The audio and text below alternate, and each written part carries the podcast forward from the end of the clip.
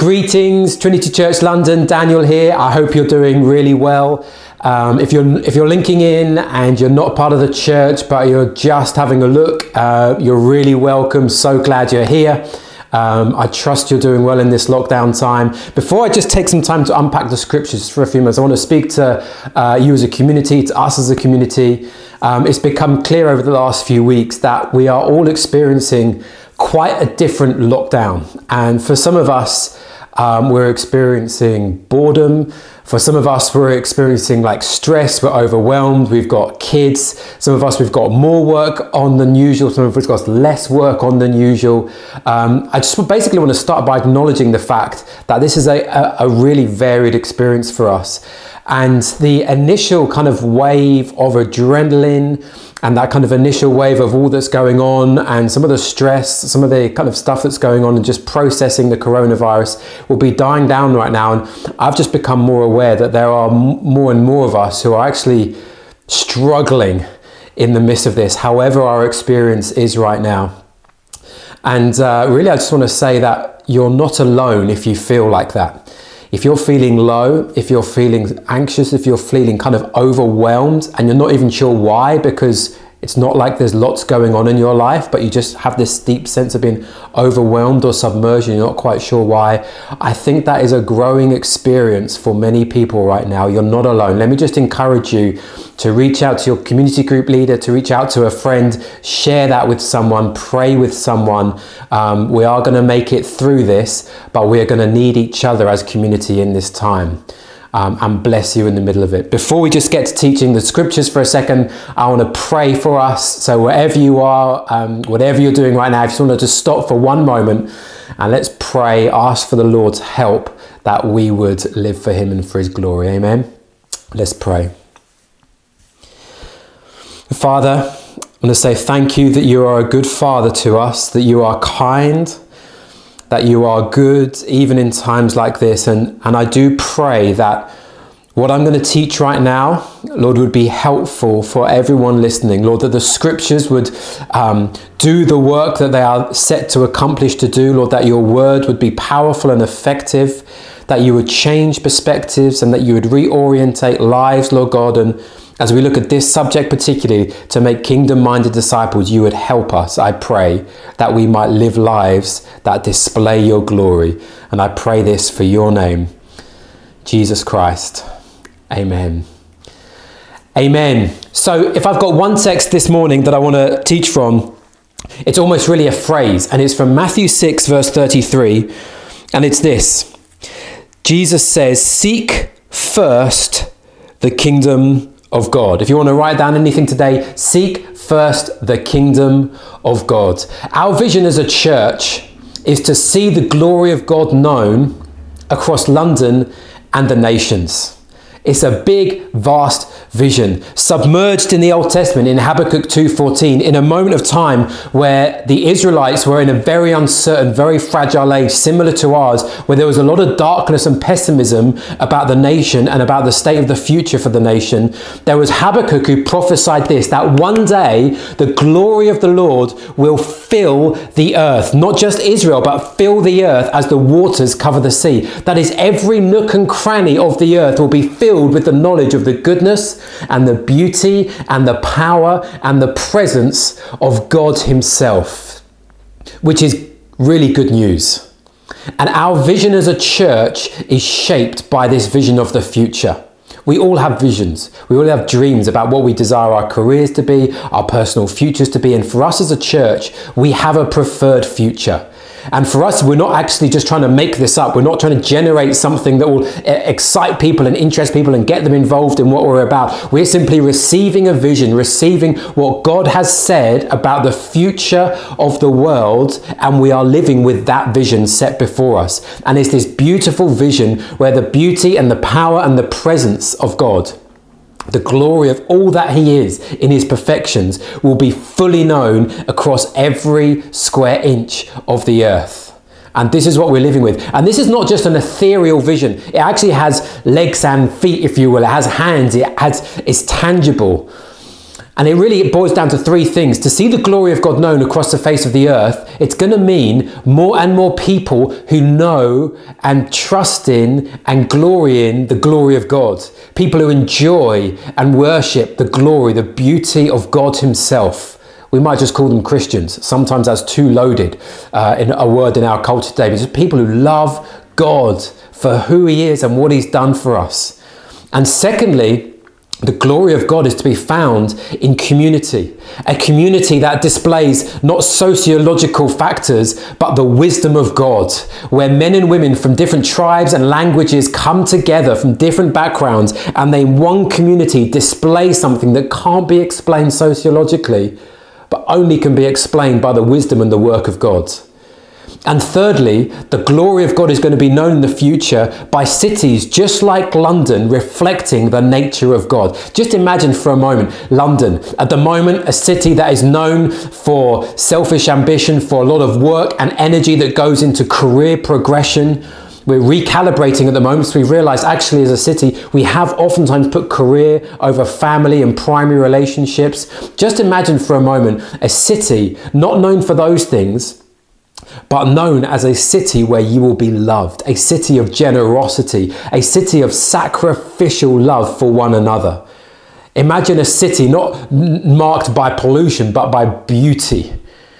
A city marked by pure motives, where people are genuinely out for other people's good, where people want others to flourish.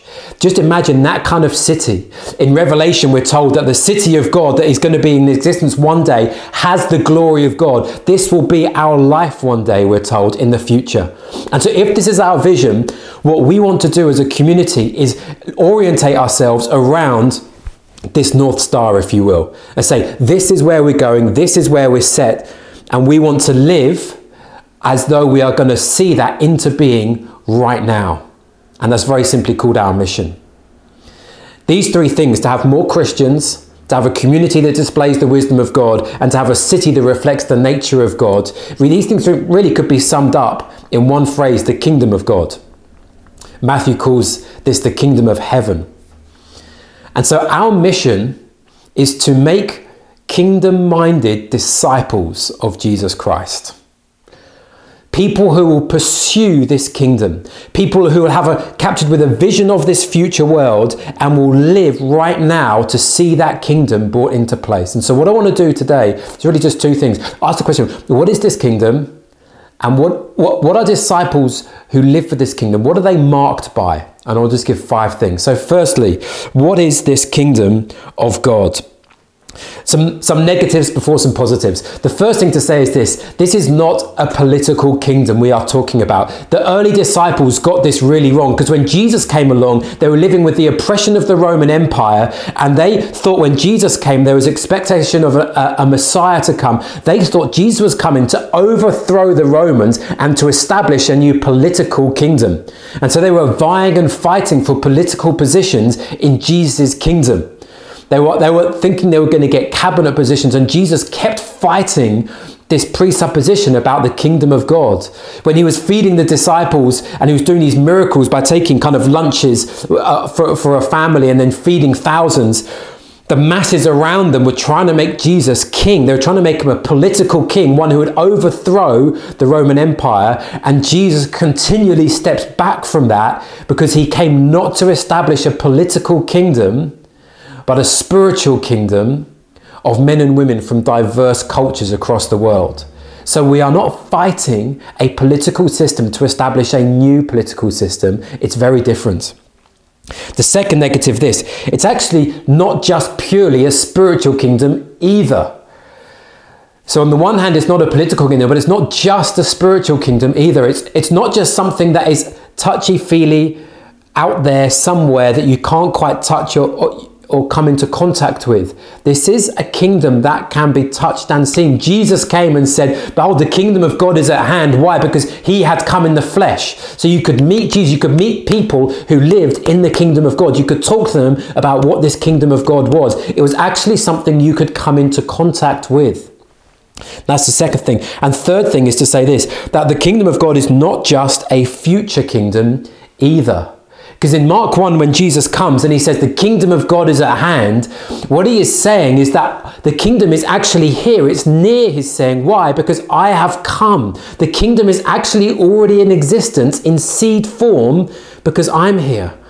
So he wasn't calling people to say, hey, look, come to me, and one day the kingdom of God is going to come and it's all going to be okay. He came and said, it's already coming. Will you join this new nation? And so, part of the Lord's Prayer, we pray this prayer Your kingdom come, your will be done. We're asking for some of the kingdom to be coming right now here on earth. So it is already being established, working amongst us, and we see signs of it around us. Jesus spoke about a parable in Matthew 13 where he said that the, the, the, kingdom of God is like a mustard seed. In a sense, even today, it's so small you can hardly see it or sense it. There are times when you might just pick up a sign of the kingdom, but he says that this kingdom is going to grow and grow and grow until one day it's going to be a mighty tree where all the birds of the field are going to come and take shelter in the shadow of this great tree that will bring life to nations. It's small, but it's growing. It's with us already.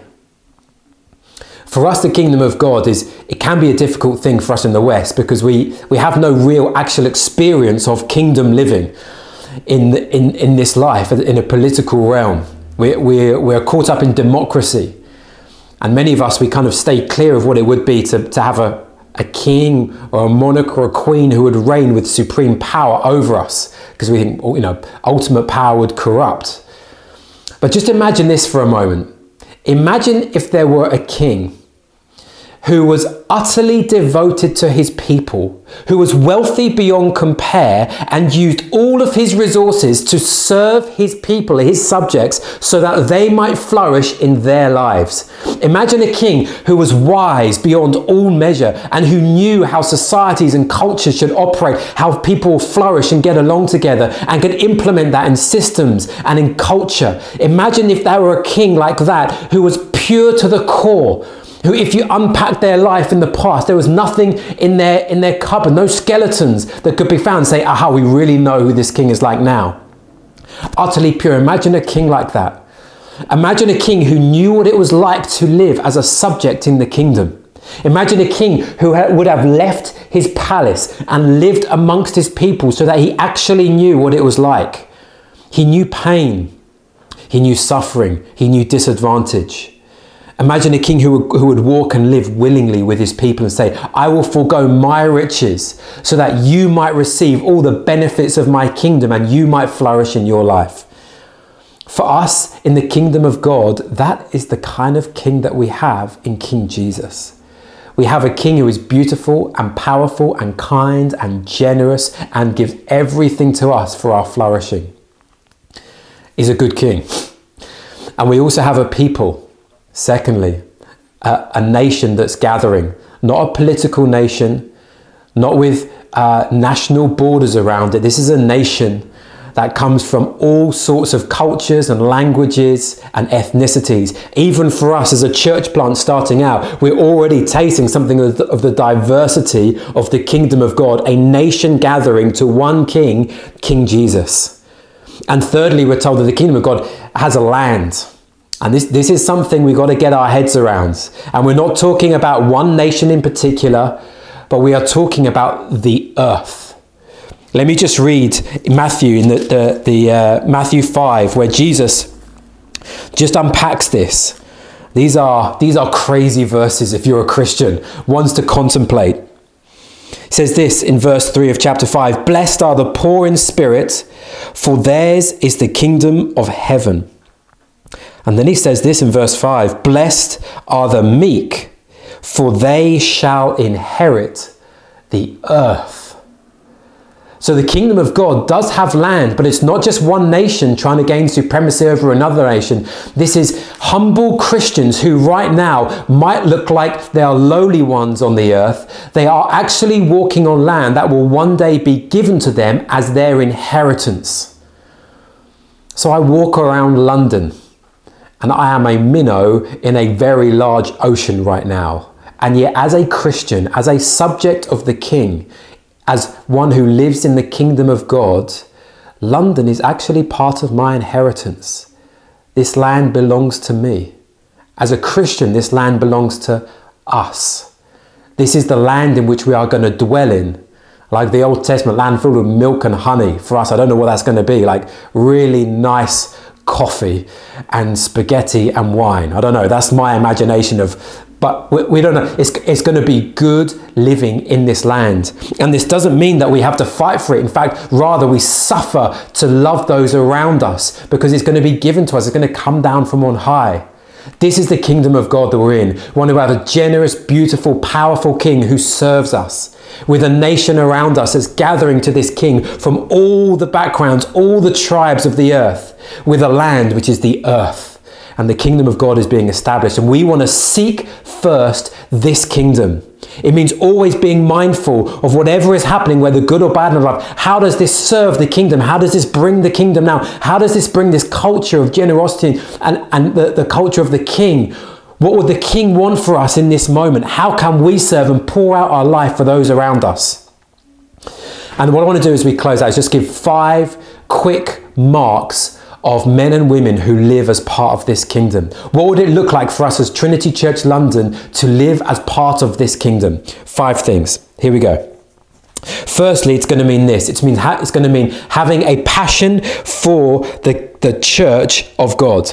So let me be clear the church of God is not the entirety of the kingdom of God. The kingdom of God is bigger than the church of God. But that's not to say that the church is in any way less lesser in its importance compared to the kingdom of God. The church of God has the primary role in extending the kingdom of God. You've got to think of it a bit like this. Just down the road across the river from here is Nine Elms and uh, the uh, United States of America's embassy, the new one, which Donald Trump doesn't really like apparently. But it's, it's incredible. You drive past, this thing is amazing. These huge uh, flags outside flying of the United States of America. It looks incredible, dominating, imperial. And as you drive past, you're aware that if you were to step into that building, you would be stepping off ground of the United Kingdom and you would be stepping into ground that is owned by the United States of America. America right now is thousands of miles away, and yet you can cross the border into that building and you are in an embassy of that faraway land. And so when you go into the embassy, I've never been, but I would imagine you come across American culture. You meet Americans, you hear American accents, you, you come across American attitudes, you come across American culture, the way things are done will be American, everything will be American around you. The vibe will be just as though you were in Washington or Seattle or Florida, whatever it might be, somewhere in America. There is this embassy, though, in a far off foreign land here in London. And the church of God is very similar to that. We are an embassy of the kingdom of God. The kingdom of God in the spiritual realm, in the heavenlies right now, is in a faraway land. And we are living in a foreign land, and yet we are an embassy. So that when people come into our community and they get to know us, what they are coming into is the, a, a, an embassy in a foreign land of the kingdom of God. And what do they find? They find the culture of the kingdom. They find men and women, Christians, who are part of this kingdom of God. They find people who do things in the way of the kingdom. They experience what living in the kingdom of God will look like.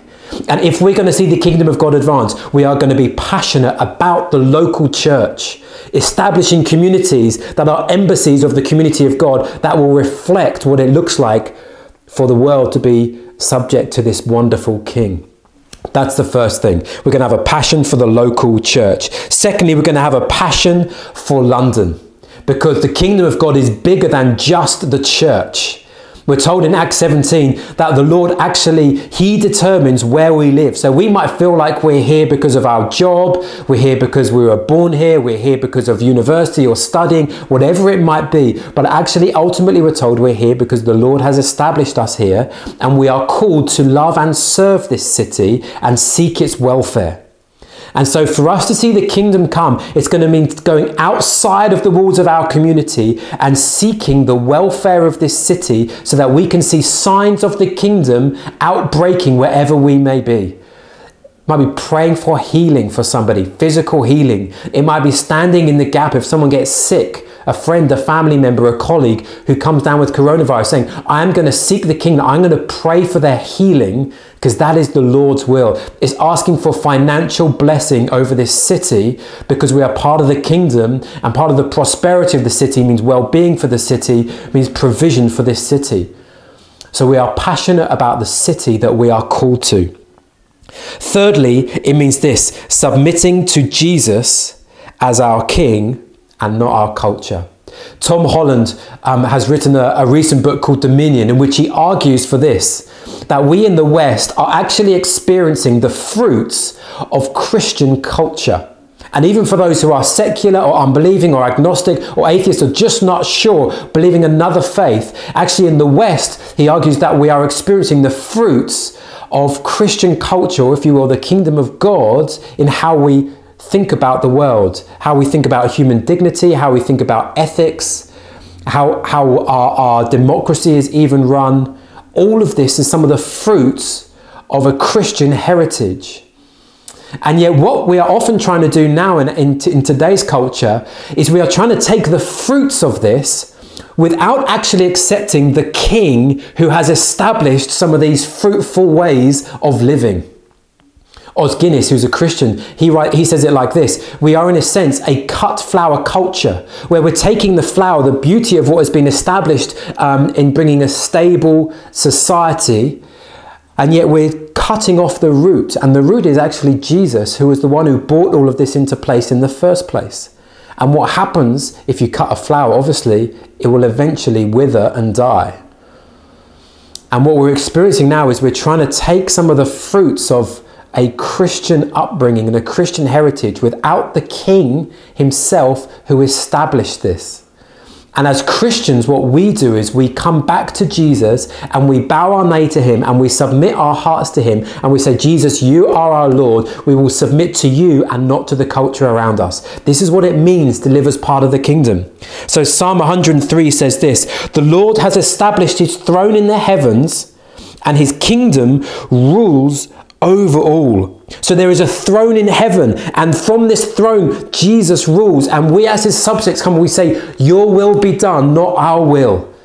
That is what it means to be living the kingdom. So we're not after our own will, we're not after our own ambition, we're after the will of King Jesus, trusting that wherever the will of Jesus is done, our lives and those around us will flourish. That's the third thing.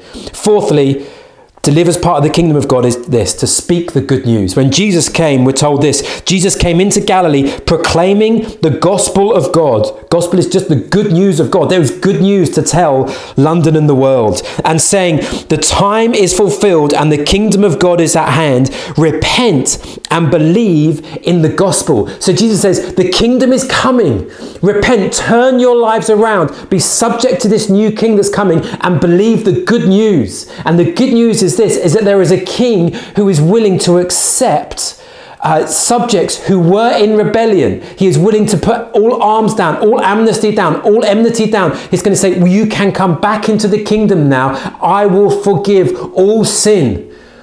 Come and know the goodness of God again. And so we invite others back into this kingdom. We tell them of the good news of a king who forgives and willingly accepts all, however bad we think we are.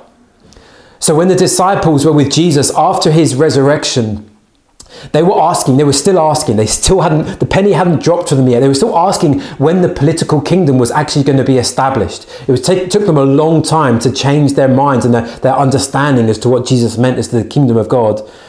And Jesus says this.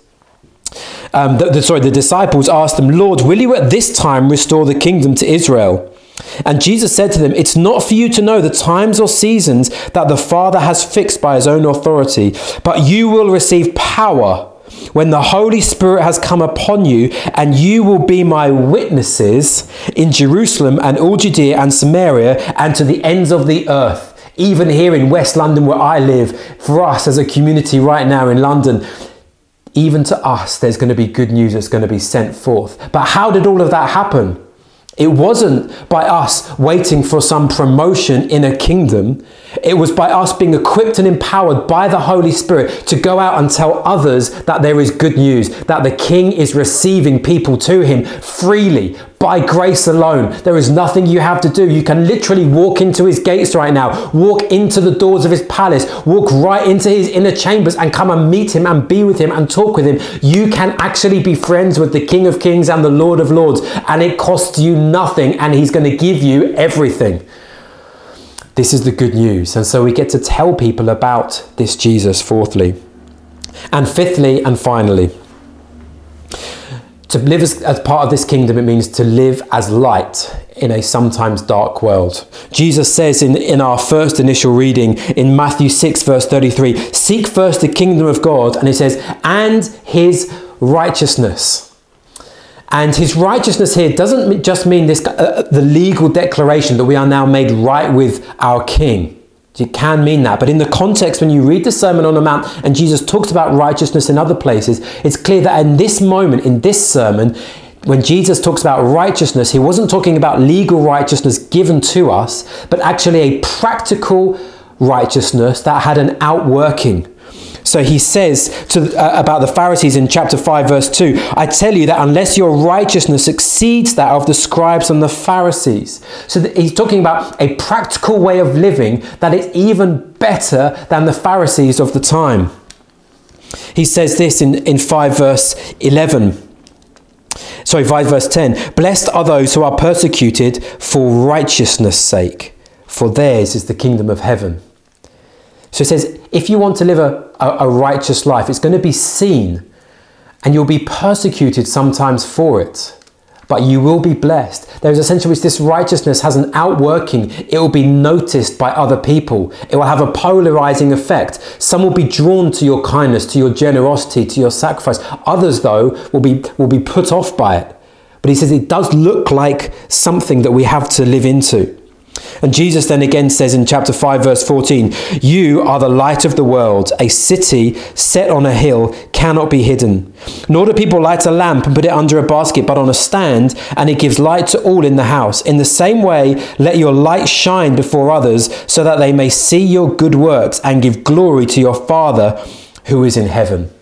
Karl Barth said this, one of my favorite uh, quotes about the church. It says, The church exists to set up in the world a new sign which is radically dissimilar to the world's own manner and which contradicts it in a way that is full of promise. So, our life is to look like a, a life that's full of light in, a, in an age that can be sometimes dark in a way that holds out promise. It's contradictory, but it's hopeful. It says you can be part of this new way of being. It's the culture of the kingdom of heaven. It's going to be radically different. And as a community, um, in two weeks' time, we're going to uh, start a new series simply called Light. What it looks like to live in the kingdom of God. And we're going to be outlining five cultural markers of living in the kingdom of God. And we want to lean into this as a community. It's going to look like living with a culture of authenticity. It's going to look like living with a culture of courage. It's going to be meaning living with a culture of generosity, living with a culture of honor, living with a culture of being wholehearted. We want to be authentic. We want to be courageous. We want to be generous. We want to honor everyone around us. We want to be wholehearted with everything we do. We're going to be unpacking what this looks like. It's going to mean practical holiness that gets noticed, that is enjoyable to be around and to be a part of. It's going to be a culture that is going to be attractive. When people come amongst us, there'll be a sense in which this is very different to the culture of London at large. What is this kind of world that you are living in? Where this can be true. So, this is what we're going to be looking at. So, five things, lastly, just to sum up. What does it look like to be part of the kingdom, to be a kingdom minded disciple? It means, firstly, passionate for the local church. Secondly, passionate for our city. Thirdly, submitting to Jesus Christ as our King, the King of our kingdom. Fourthly, it means speaking the good news. And fifthly, it means living as light in a sometimes dark world. I'm really excited about this next season. Many things are going to change for us. I mean, we are already, who expected this? And for the future of the church, lots of things are always going to be changing. Our venues are going to change. Websites are going to change. Some of the people will change. Um, we're, we're, gonna we're gonna grow old. All, all sorts of things. We don't know what's going to happen with like lockdown, no lockdown, future. Jobs are going to change. Lots of things are going to change, but some things are going to remain the same. A vision to see the glory of God known across London and the nations. A mission to make kingdom minded disciples in this age. These things remain the same, and we're going to pursue them with all of our hearts. Thank you so much for listening. Bless you, church.